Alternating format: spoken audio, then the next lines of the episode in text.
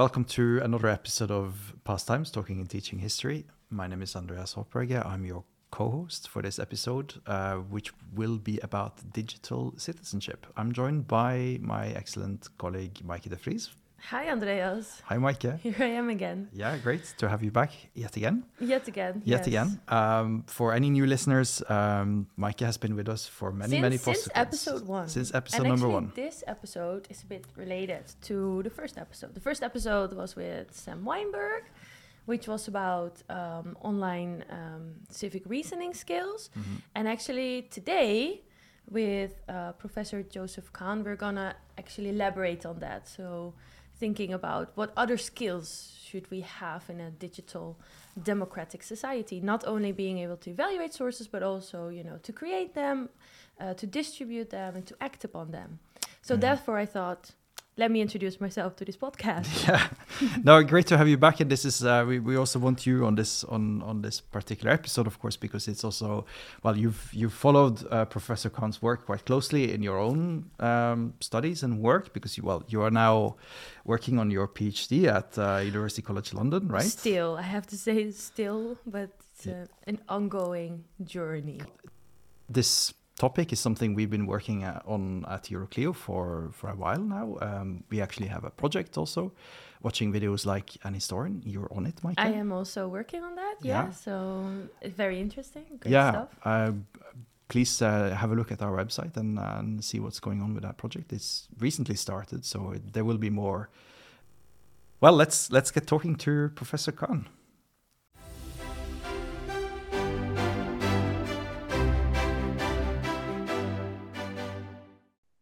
All right, so we are joined today by Professor Joseph uh, Kahne. Welcome, Joe, if I can call you that. Sure. Uh, so, uh, Professor Kahne, you're is a professor of education policy and politics, um, and co-director of the Civic Engagement Research Group at the University of California, Riverside. Uh, his uh, research focus is on the influence of school practices and digital media on youth, civic, and political development, and he's published uh, numerous articles on on these issues. So, uh, warm welcome to you, yeah. uh, Joe. Uh, we'll go straight to a few questions for you. Um, I'll I'll kick off with with one already. Um, if you could just tell us a little bit about how you got interested uh, in this topic of researching digital citizenship, very specifically. Sure. Well, first, thank you for having me on your podcast. Um, and uh, I should say right off the bat that while I study digital citizenship, um, I, think my my children find that somewhat amusing because I am not the most technically competent person, to say the least. So I I got into this area um, maybe sort of early in terms of educators, around uh, 2003, 2004, um, when it was clear that the internet was playing a bigger and bigger role in the ways in which young people got engaged in civic and political life. And I um, have long studied uh, the young people's engagement in civic and political life. And so, given this big change, that that seemed to be a good direction to go in to try to learn more about it. Um, but I should say, I also had a conversation with a, a mentor of mine when I was talking with him about my interest in civics. And he said to me, you know, and he, he's sort of very involved in broader education policy. And he said, you know, the problem with civics, Joe, is that I hear that word, and I think most people hear that word and they just want to fall asleep. and so I think what he was saying, and he said, you know, if you looked at this digital angle, there might be a level of interest that you're not necessarily tapping with young people when you talk more about the structure and function of government or even how to be politically active that that there's something really exciting Mm. about digital media because it connects with young people not just around their civic and political lives which some kids care a ton about but some kids don't. But it also connects with their social lives which you know almost all kids care a ton about. And so that was an added uh, sort of insight that i took away from that conversation which led me to sort of really jump into this area and now fast forward in 2023 as we are right now we're spending a lot of time online actually. Um, so digital citizenship has become a very important topic for many people to think about or to read about or to engage with. Um, there are some opportunities and some challenges as well that comes with digital citizenship. You wrote about this yourself as well. But what would you say is the biggest challenge? And what is the also the biggest opportunity of the era in which we are living right now? Well i, I love your question because i think um, sometimes people uh, especially early on but even still today are things like, you know, is digital media good or bad? Or is it good or bad for democracy? Or is it good or bad for learning? And really that's sort of like saying, you know, is electricity good or bad for learning? It's it's not that it's um, good or bad, it's technology. And so it's used. It will be used in ways that are exciting and powerful and supportive of young people, and it can be used in ways that are really problematic. And so I, I appreciate your framing of the question. I'd say the the thing to think about with technologies is what do those technologies make possible that is different than when we didn't have them? And one of the shifts that came about because of, of these new media is a diminished control over communication by elites and experts um, and by institutional gatekeepers. And so, because it is so easy for all of us to post pretty much anything, and it is so easy for us to find the things that other people are saying, uh, we have both a ton of opportunities and a ton of challenges. But that's one of the big shifts that these technologies enable. Um, you know, it used to be that if a a student, you know, is 15 years old and wanted to share some ideas, they really had very few opportunities beyond sharing those ideas with their immediate friends and family. And now they have lots of opportunities. There's good or bad with that, right? It means there's a lot of problematic things that get shared, mm. and there's a lot of great things that get shared. And so I would say one of the big opportunities is it opens up space for young people to have voice and to join in powerful ways uh, to try to push for changes that they want to see civically and politically. Um, it gives tons of space for creativity, tons of space for audience. Um, all these things that are so much more available, right, than they used to be if you go back to the to the pre-digital age. And at the same time, it means people are confronted with a lot of things that uh, we probably wish would have, you know, there are times I wish there were a little more gatekeeping, mm. right? Because there's some really horrible things that get shared, both in terms of being harassing, in terms of being uh, violent, in terms of being vile. And uh, there's just no way uh, in our current context to be insulated from that. So we have to learn how to deal with it uh, as well as we can.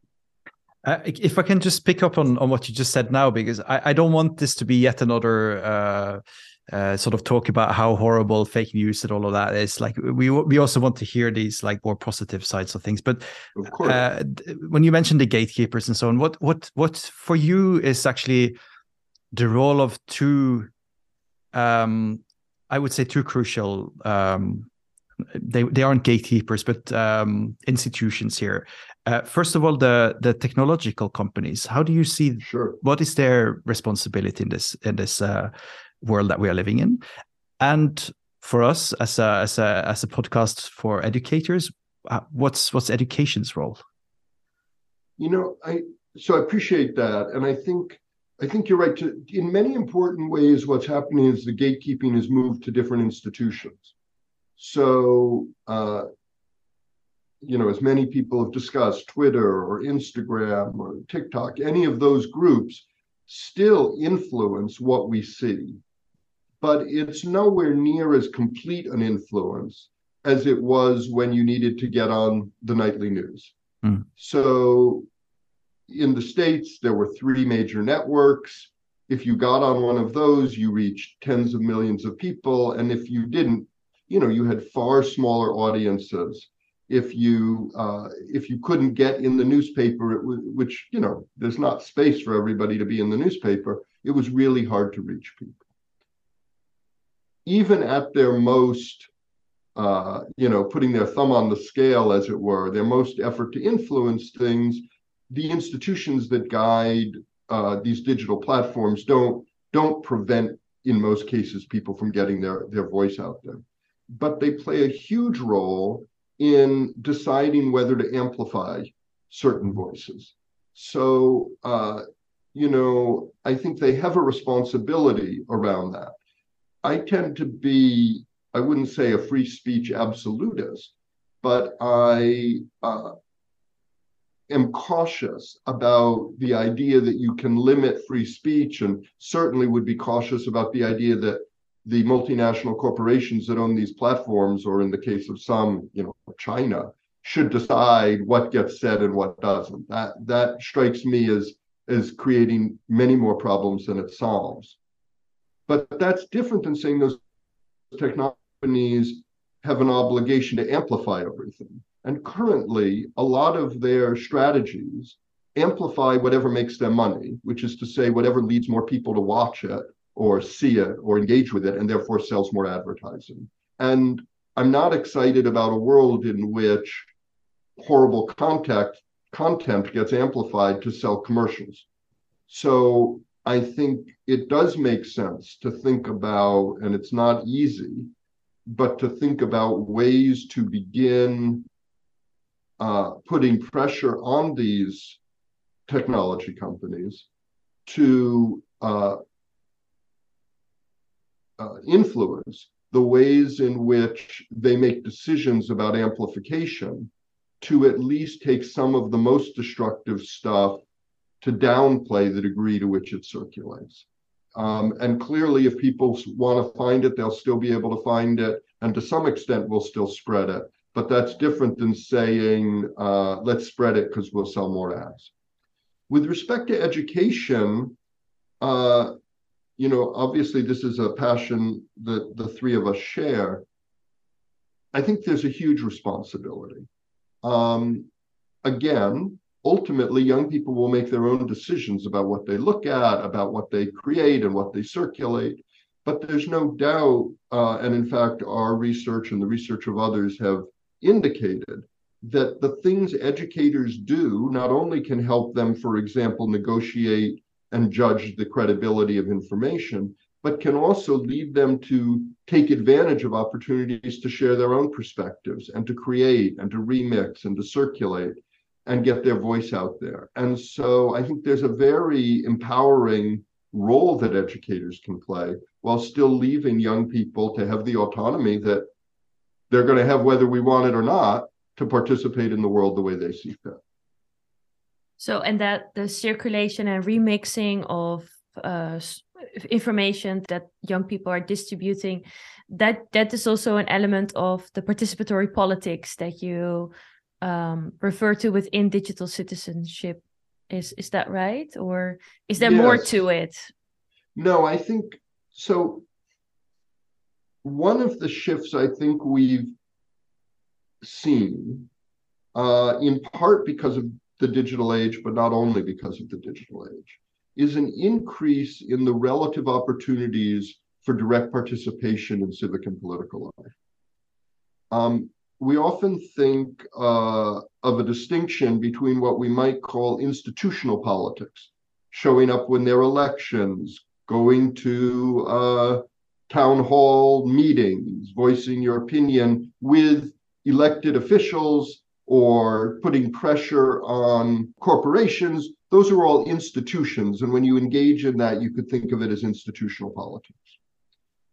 But it's also true that uh, people have always participated more directly with one another. Um, we might think of it as, and often it has a high, a heavy cultural element to it the digital age has dramatically expanded young people's opportunities for institutional politics as well as for participatory politics. But I'd say it's done even more for the participatory side. So the ability of young people, as we were saying, to get their voice out and their ideas out to a large number of people.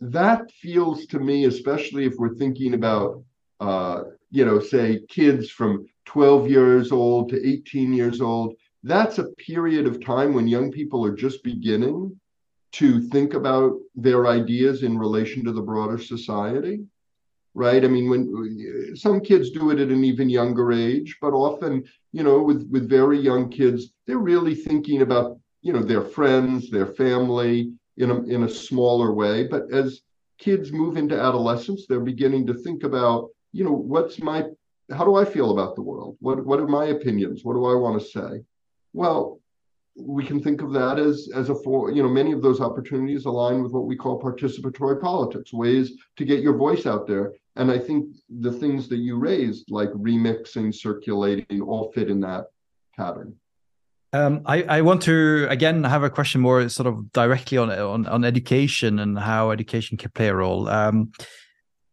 so, given that our our podcast is really for teachers, um, yeah, sort of wondering if you have some concrete strategies that teachers can can use in their classroom practice, um, or if you even can point to if there's one single thing uh, a teacher, a civics or a history teacher, can do in their in their teaching practice to help the kids become good, responsible digital citizens, if you like. What what would that be?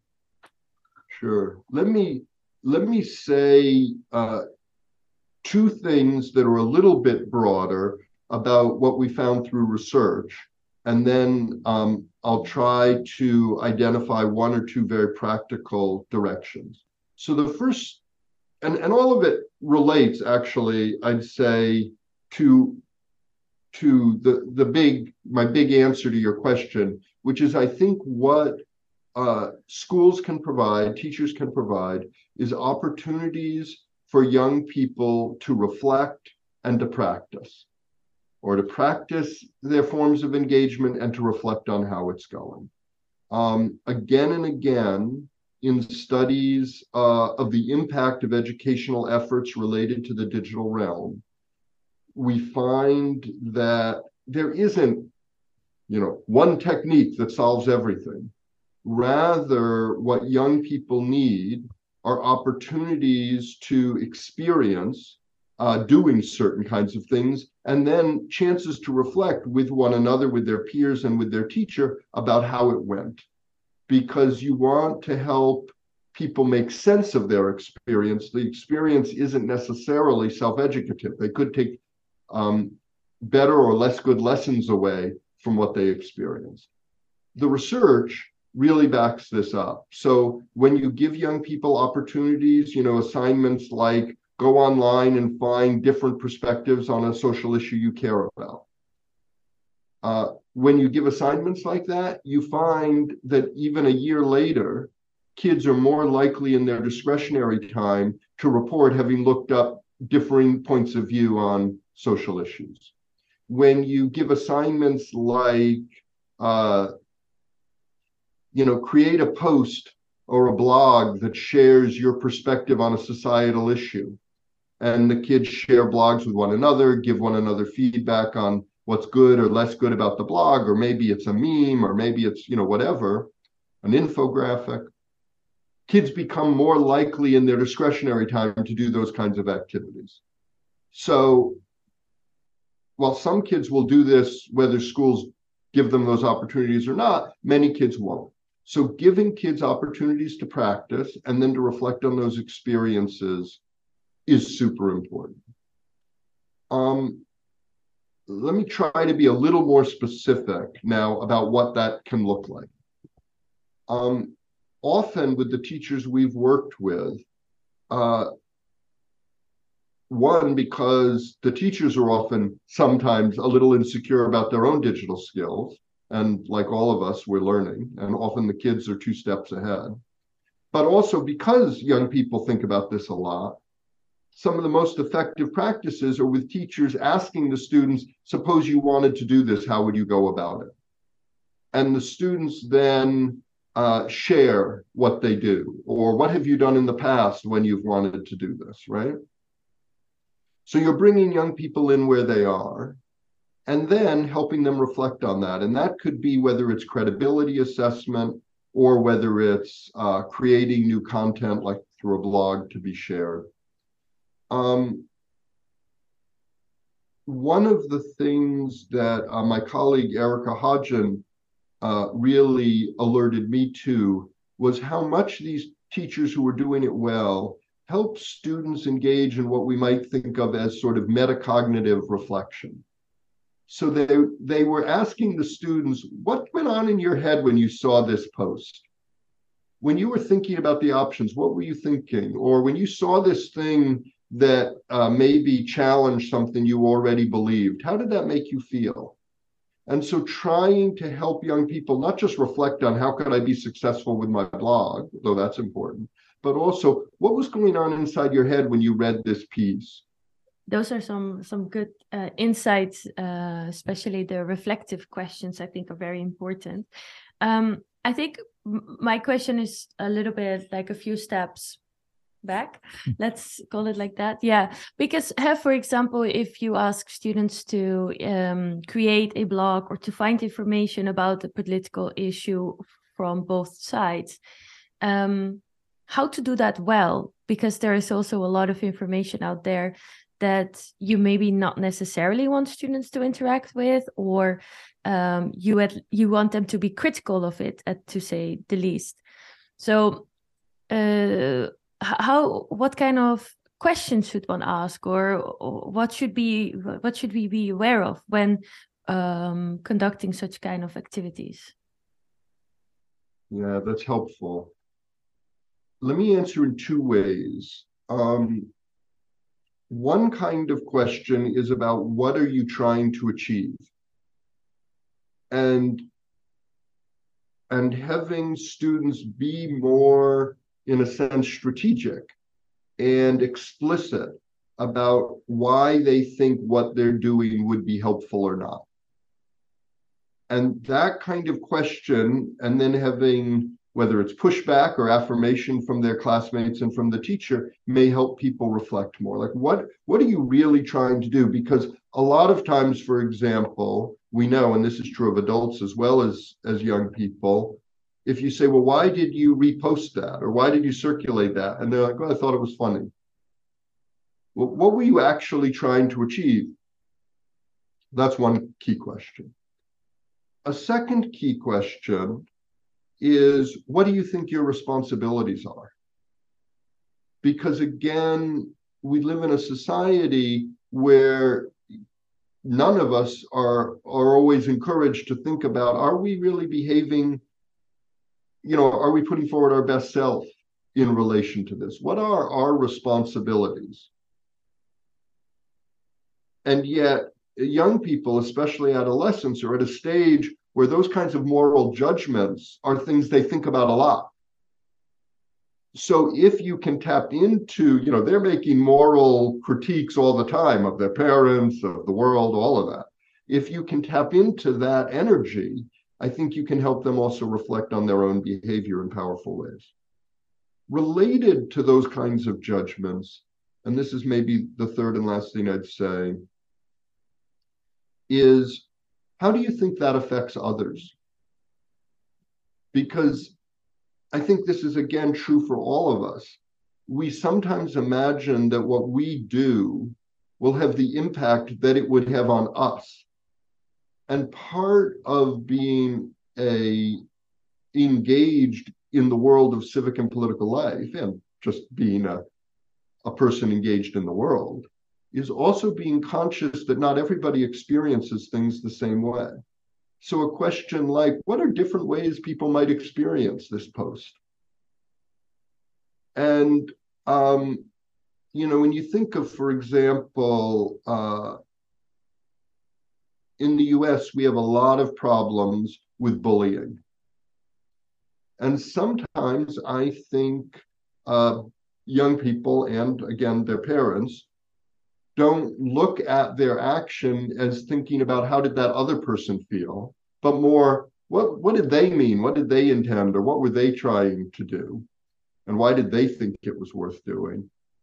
And helping people think about how other people would experience it is crucial not just about something like bullying or harassment, which is vital that we do something about, but also about how to have effective political voice, right? If your goal is to convince someone who already disagrees with you to think a little more seriously about your own perspective, that's a really challenging thing. And simply restating your own perspective or doing it in a way that insults the person you're trying to convince is not necessarily the most effective strategy. So I think reflecting on how would other people experience this and, and in what different ways would other people experience. It can be a very powerful question.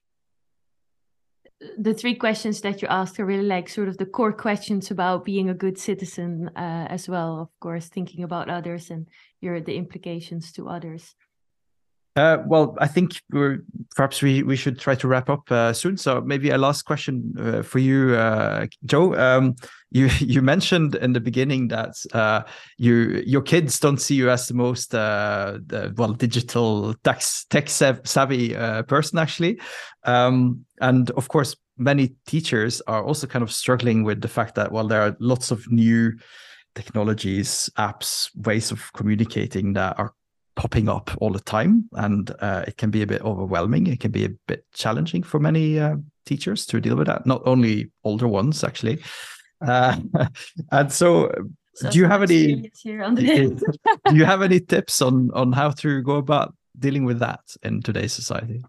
Yeah, I guess I'd say two things. And, and this is true not just for the digital stuff, which I think many of us as educators can be, you know, hesitant or intimidated by, but also for talking about civic and political engagement, right? If you haven't talked with kids about highly controversial issues in the classroom a lot, it can be intimidating. What we tend to suggest is, you know, like many things, take it one step at a time. Don't plan a month long unit where you're going to go all in on this if you've never done something like this before start with something that feels more manageable. Maybe it's a, a two day assignment and think about what it is that, that you want to try to accomplish and maybe pick a technological element of it that you do feel more comfortable with, more confident in, and see how that goes. And then you can think about how to expand. Always, it's good for all of us to push ourselves a little bit beyond our comfort zone but but I think being realistic, uh, doing something is much better than doing nothing. And if I sometimes worry that you know uh, people get exposed to here's a great three week curriculum. Well, that may be something to do, but it may not be the first thing to do if you haven't done something like this before. Um, the second thing that I'd say is something we haven't talked a lot about, and maybe this is a, a sort of concluding point that's that's also worth saying as I mentioned earlier, digital technology is just a technology. A lot of what educators have to offer is not about how to use technology. Frankly, kids are going to figure that out on their own. It's more how to know about the issues that people are engaging with that technology. And some of it, for example, you know, one of the things that we talk about with misinformation, that'll take, you know, yes, you can learn how to fact check things, but a lot of what it means to be politically engaged is not just telling which things are factually accurate or not. It's knowing enough about the issue so you can understand, knowing enough about the political process so that you can understand the ways in which people are using facts to make arguments. Because it's quite possible to make arguments that are not factually false, but are still deeply problematic. And again, educators are in a great position to help young people develop all the knowledge around civic and political life and the issues that are important to them that will enable them to use technologies productively. That's a reassuring thought, I think, for a lot of uh, educators uh, here in Europe as well. Absolutely. Yeah, we didn't really discuss also the difference, of course, of that we are in in Europe and um, you're located in in the United States, but I think that we can say we're dealing here with the same polarization that is also going on in the United States. So for educators to bring any kind of political uh, topic into the classroom always comes with some kind of wariness and um, sensitivity maybe walk. That's yeah. right. Mm. That's right. And and and schools are a difficult place to do it, but they may be one of the best places we have to do it, right? Because if we aren't discussing those issues in classrooms, then maybe the only stuff kids are seeing is what shows up in their social media feeds, which uh, may be less good. Yeah, Yeah. Um, um, obligation that educators have to do. Joe, thank you so much for for having joined us all the way from California and from having shared uh, some of your well your part of your research, but also your thoughts and sort of Yeah. practical ideas that you you have. To I, I liked it was a, a positive uh, twist to digital uh, citizenship. We we talked about how we can also utilize it to make our young people Yes. politically active. I think that's a very important element of this conversation that definitely. we need to bring. Yeah. So Well, Thank I, you so I much. I really appreciated it. So thank you. Thank, Thank you, you. so much. I'm wishing you a good day.